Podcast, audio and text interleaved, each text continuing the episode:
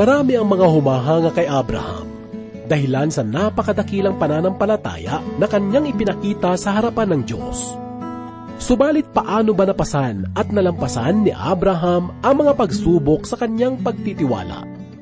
Ito ang ating matatagpuan sa ikalabing isang kabanata ng Hebreo, talatang walo hanggang ikalabing siyam na talata. Ito ang mensaheng iyahatid sa atin ni Pastor Dan Abangco. Dito lamang po sa ating programang Ang Paglalakbay. mga magulang, higit pa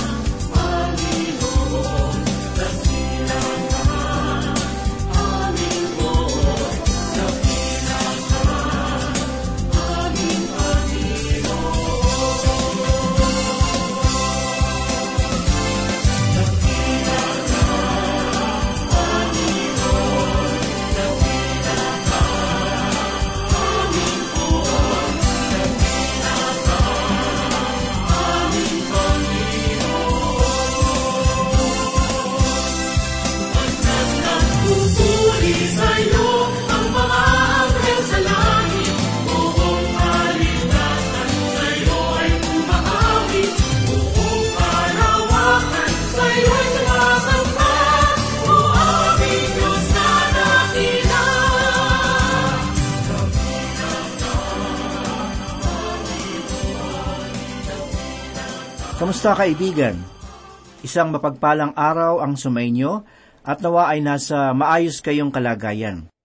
Samahan po ninyo ako upang magsaliksik ng mga katotohanan mula sa salita ng Panginoon.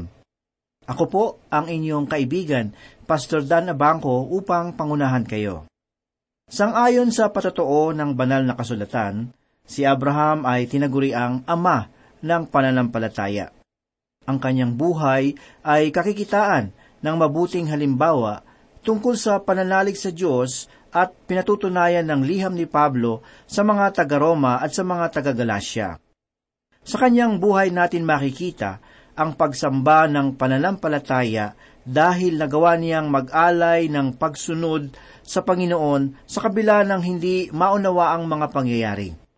Buksan po natin ang ating mga banal na kasulatan dito sa ikalabing isang kabanata ng Hebreyo, talatang walo hanggang labing siyam.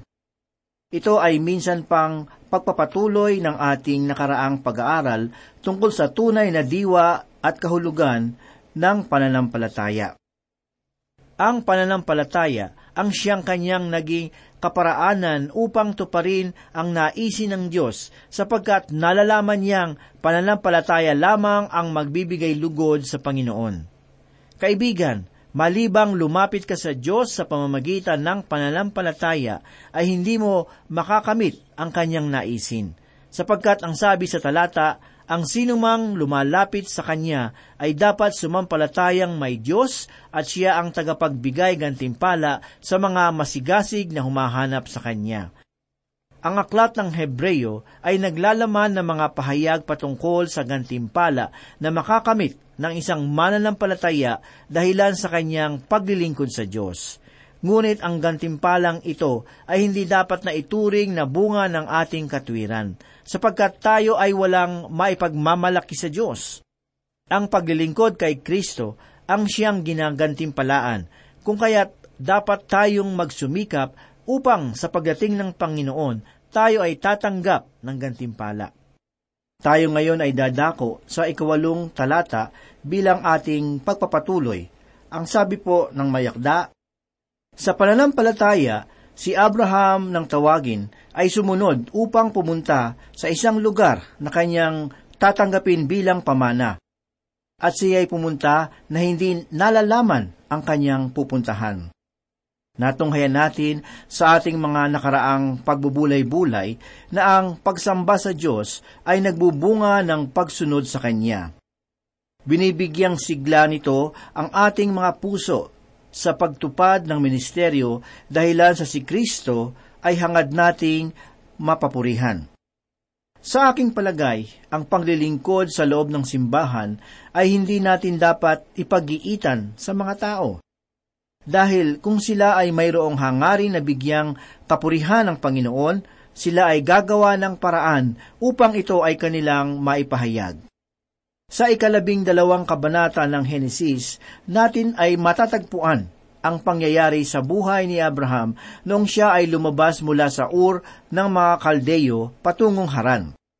Siya ay matagal na tumigil sa lugar na iyon, subalit noong siya ay nakarating sa lupain ng Kanan, sinasabi sa ikalabing dalawang kabanata ng Henesis, talatang pito ang ganito, Nagpakita ang Panginoon kay Abraham, at sinabi, ibibigay ko ang lupaing ito sa iyong lahi. At siya'y nagtayo roon ng isang dambana sa Panginoon na nagpapakita sa kanya. Si Abraham ay laging nagtatayo ng dambana sa tuwing ang pahayag ng Panginoon ay dumarating sa kanyang buhay. Ang kanyang pag-uugali ay ibang-iba sa layunin ni Haring Herodes sa pagpapatayo ng mga templo ang puso ni Herodes ay walang pagpapahalaga sa Diyos, sapagkat siya ay walang pananampalataya sa Kanya. Subalit si Abraham, bagamat nagtayo ng mga maliliit na dambana sa mga lugar na kanyang napupuntahan, ay nakapagbigay lugod sa Panginoon, sapagkat ang kanyang pagsamba ay totoo. Ang sabi pa, sa ikasyam hanggang ikalabing isang talata ang ganito, Sa pananampalataya, siya'y dumayo sa lupang pangako na tulad na sa ibang lupain.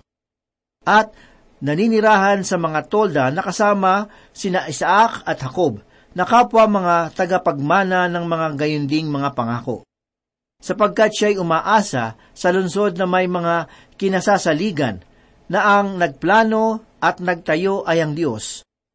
Sa pananampalataya, maging si Sara na isang baog ay tumanggap ng kakayahang magkaanak. Bagaman lipas na sa tamang gulang, palibhasa ay itinuring niyang tapat ang pangako. Noong sinabi ng Diyos kay Sara na siya ay magdadalang tao, siya ay tumawa sapagkat ang gayong bagay ay hindi maaaring maganap dahil siya ay siyam na punggulang na. Hindi niya ito matanggap, subalit binigyan siya ng Panginoon ng kalakasan ng pananalig upang manampalataya na magaganap ang sinabi ng Diyos. Kaibigan, marami sa atin ang nangangailangan ng gayong kalakasan, sapagkat tayo man ay tulad ng lalaking lumapit sa Panginoong Hesus at nagsabi, Tulungan mo ang aking pananampalataya. Si Sarah ay mabuting halimbawa para sa atin, sapagkat sa kanya natin matatagpuan ang kaloob na kalakasan ng Diyos sa oras ng ating pag-aalinlangan. Ang sabi pa sa ikalabing dalawang talata, Kaya't mula naman sa isang lalaki na parang patay na, ay isinilang ang mga inapo na kasing dami ng mga bituin sa langit. At gaya ng di mabilang na mga buhangin sa tabi ng dagat. Ang pahayag na ito ay naganap dahilan sa pananampalataya ng mga taong nagtitiwala sa Diyos. Subalit dapat nating malaman na sa kabila ng kanilang pananalig sa Panginoon, ang katuparan ng pangako ay hindi pa rin nila nakita sa kanilang panahon. Patuloy pa ng mayakda sa ikalabing tatlong talata ang ganito, Ang lahat ng mga tao ay namatay sa pananampalataya na hindi tinanggap ang mga pangako. Ngunit mula sa malayo, ang mga iyon ay kanilang natanaw at binati. Kanilang ipinahayag na sila'y pawang mga dayuhan at manlalakbay sa ibabaw ng lupa. Ang paglakad ayon sa pananampalataya ang siyang magpapaunawa sa atin na bilang mga anak ng Diyos. Ang ating tunay na tahanan ay hindi sa daigdig na ito. Tayo ay pawang mga dayuhan lamang at darating ang sandali na tayo ay babalik sa nararapat nating kalagyan. Ang sabi pa sa ikalabing apat na talata, sapagkat ang mga nagsasabi ng gayong mga bagay ay nagpapakilalang sila ay naghahanap ng sariling bayan. Ang pananampalataya ay tumitingin sa kanyang panghinaharap na kalagayan. Dahil rito, anuman ang mabuti ay marangyang bagay na ating tinataglay sa daigdig na ito. Dapat nating maunawaan na ang lahat ay hindi natin maisasama sa kabilang buhay tayo ay mga dayuhan lamang na mayroong pansamantalang pananatili. Kaya naman, iukol natin ang ating puso sa pagpapasalamat sa Diyos dahil darating ang panahon na magsusulit tayo sa kanyang harapan. Hanapin nawa natin ang mas mabuting bayan na hindi magugunaw, isang lugar na matatagpuan sa presensya ng Panginoon.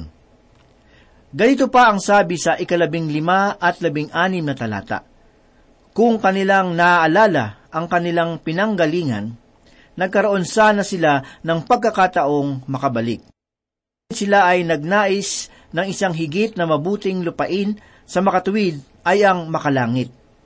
Kaya't ang Diyos ay hindi nang hihinayang tawaging Diyos nila, sapagkat kanyang ipinaghanda sila ng isang lunsod. Bawat isa sa atin ay maaaring bumalik sa ating dating buhay kung atin lamang iibigin.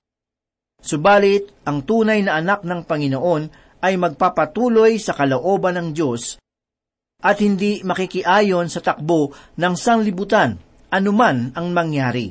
Ang sabi pa sa ikalabing pitong talata, Sa pamamagitan ng pananampalataya ng subukin si Abraham, ay kanyang inihandog si Isaac siya na tumanggap ng mga pangako ay handang maghandog ng kanyang bugtong na anak. Sa talatang ito, matutunghayan natin na si Abraham ay nasa huling bahagi ng kanyang buhay. Ito ang panahon na sinubok siya ng Panginoon na ihandog si Isaac na ayon na sa ikalabing walong talata ay ganito, na tungkol sa kanya ay sinabi, kay Isaac ay tatawagin ang iyong binhi. Si Abraham ay mayroon pang ibang mga anak. Subalit, kapansin-pansin na si Isaac lamang ang siyang tinawag na buktong na anak. Ito ay dahil sa siya lamang ang anak ni Abraham sangayon sa pangako. Ganito pa ang sabi sa ikalabing siyam na talata. Itinuring niya na maging mula sa mga patay ay maaaring buhayin ang Diyos ang isang tao. At sa matalinhagang pananalita, siya'y muli niyang tinanggap. Hindi ginawa ng Diyos na subukin si Abraham sa panahong hindi pa niya makakaya. Ang pagsubok ay naganap sa panahong siya ay nasa mga huling bahagi na ng kanyang buhay. Sapagkat kung ang pagsubok ay naganap sa panahong hindi pa siya nahanda, marahil ay hindi niya ibinigay si Isaac bilang handog sa Panginoon.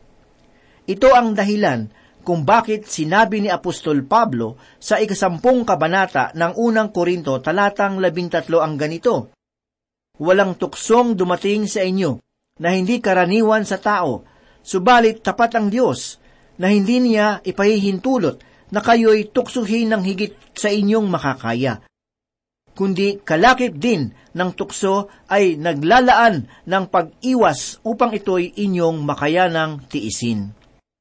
Ang pahayag na ito ay mas higit pa nating makikita sa pamamagitan ni Ishmael.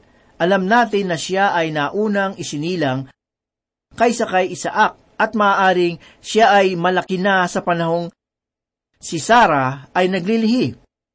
Ngunit kapansin-pansin na ang Diyos ay hindi kapariringga ng anumang utos upang si Ismael ay ihandog sa Panginoon. Nababatid niyang si Abraham ay hindi pa handa sapagkat noong si Hagar ay pinalayas si Sara kasama ng kanyang anak na si Ismael, si Abraham ay nagmakaawa sa Panginoon para kay Ismael. Kaibigan, si Abraham ay tulad rin natin na tao, at bagamat siya ay tinatawag na ama ng pananampalataya, ang kanyang buhay ay kakikitaan pa rin ng mga kahinaan na tulad ng sa atin. Hindi lamang patungkol sa mga dakilang pangako at kabuuan ng kanyang buhay, sapagkat kung ating susuriin, hindi naman niya nakamtan ang katuparan ng mga dakilang pangako na sa kanya ay ipinahayag ng Diyos. Ang kanyang natanggap ay isang tahanan sapagkat noong siya ay naninirahan sa lugar ng Ur, sinabi niya sa isang kahali-hali ng dalaga na iniibig kita at nais kong makasama ka. At sila nga ni Sara ay naging mag-asawa.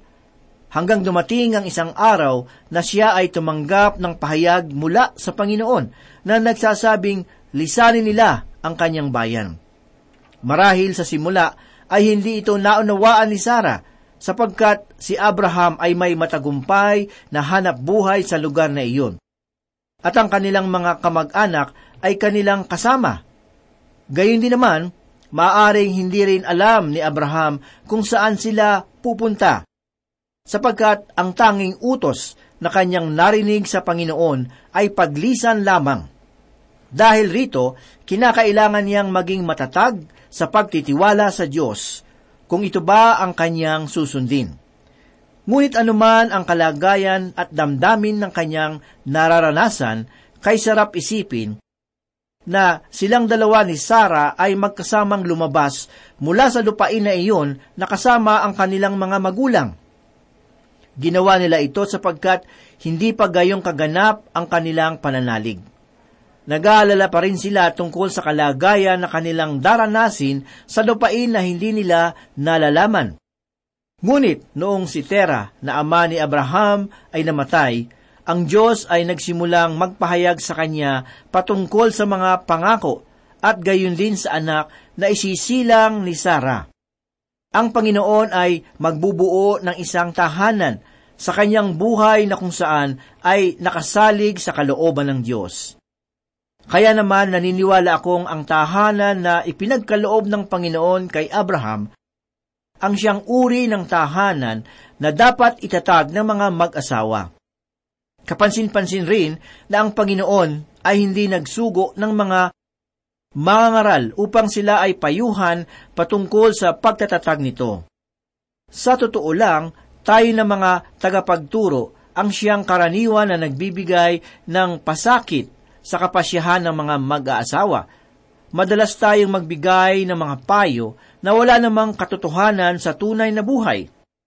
Kaya naman bunga nito, maraming mag-asawa ang pinanghihinaan ng loob sa tuwing mararanasan na nila ang hindi mabubuting pangyayari sa loob ng tahanan. Kaibigan, ang Diyos ay laging may tuwirang pahayag patungkol sa pag-aasawa. Sinasabi niya sa ikalawang kabanata ng Henesis talatang 24 ang ganito, Kaya't iiwan ng lalaki ang kanyang ama at ang kanyang ina at pumisan sa kanyang asawa at sila'y nagiging isang laman. Ang mag-asawa ay dapat na humiwalay sa kanilang mga magulang. Ito ang saligan ng pagpapamilya na inilagay ng Panginoon sa simula't simula pa lamang.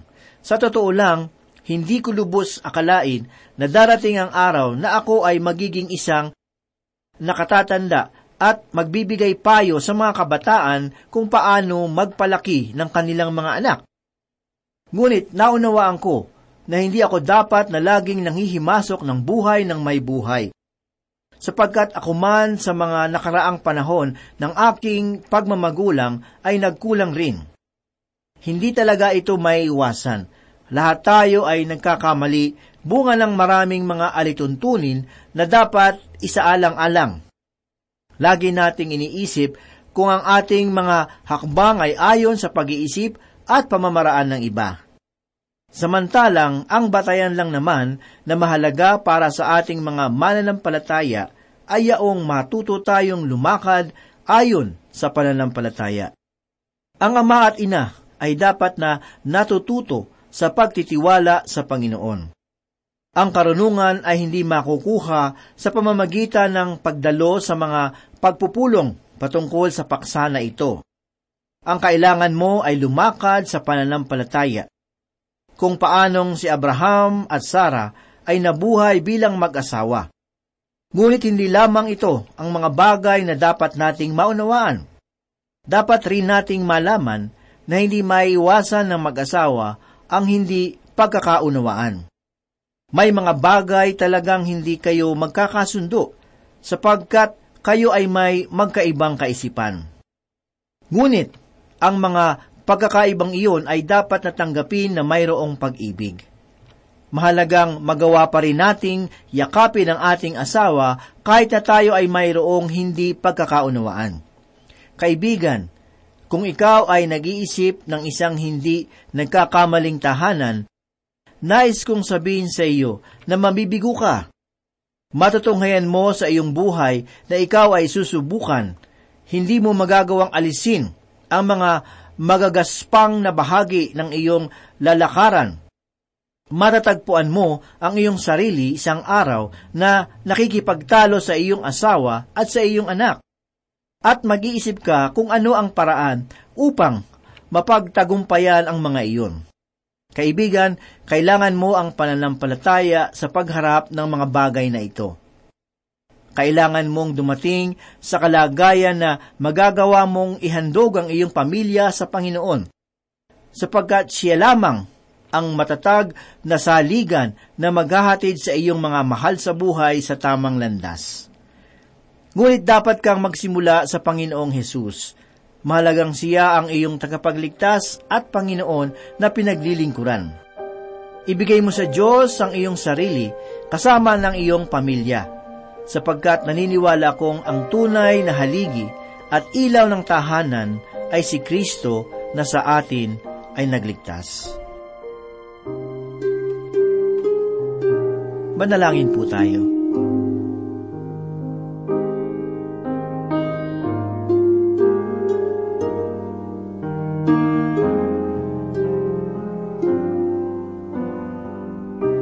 Dakila at mapagpala naming Diyos, kami po muli ay nagpapasalamat sa inyong kabutihan. Salamat sa iyong mga salita na aming napagbulay-bulayan. Sa mga sandaling ito, loobin mo nawa na matatak sa aming mga puso at aming maisabuhay ang iyong kalooban. Salamat o Diyos sa isa na namang katotohanan na aming natunghayan Gamitin mo po ito upang maging kalakasan ng aming kaluluwa at magpatibay sa aming pananampalataya sa iyo. Pagpalain mo po ang mga bagay na aming gagawin sa araw na ito. Pagpalain mo, O Diyos, ang aming mga tagapakinig. Batid mo po ang kanilang mga pangailangan, ang kanilang mga pinagdadaanan, ang mga pagsubok sa kanilang buhay, at ang samot-saring tukso sa kanilang buhay. Tulungan mo po na maging matatag ang kanilang pananampalataya upang sila ay maging matagumpay. Salamat o Diyos at loobin mong sila ay muling makasubaybay sa muling pag-aaral ng banal mong aklat. Tulungan mo po kami, Panginoon, na manindigan sa aming pananampalataya. Maya't maya ay nahahamon ng aming pananampalataya, mga pagsubok, mga tukso na dumarating sa aming buhay. Ikaw lamang ang may kapangyarihan upang kami po ay bigyan ng sapat na kalakasan upang maging matagumpay sa bawat pagsubok sa aming buhay. Patuloy mo pong hipuin ang mga puso ng bawat isa sa patuloy naming pag-aaral ng iyong salita naway lagi nilang madama ang iyong pagmamahal at pag-ibig. Ikaw po ang patuloy na tumugon sa kanilang mga pangailangan sa mga sandaling ito. Marami pong salamat, Panginoon. Ito po ang aming samod dalangin sa pangalan ni Jesus. Amen. Nais ko sana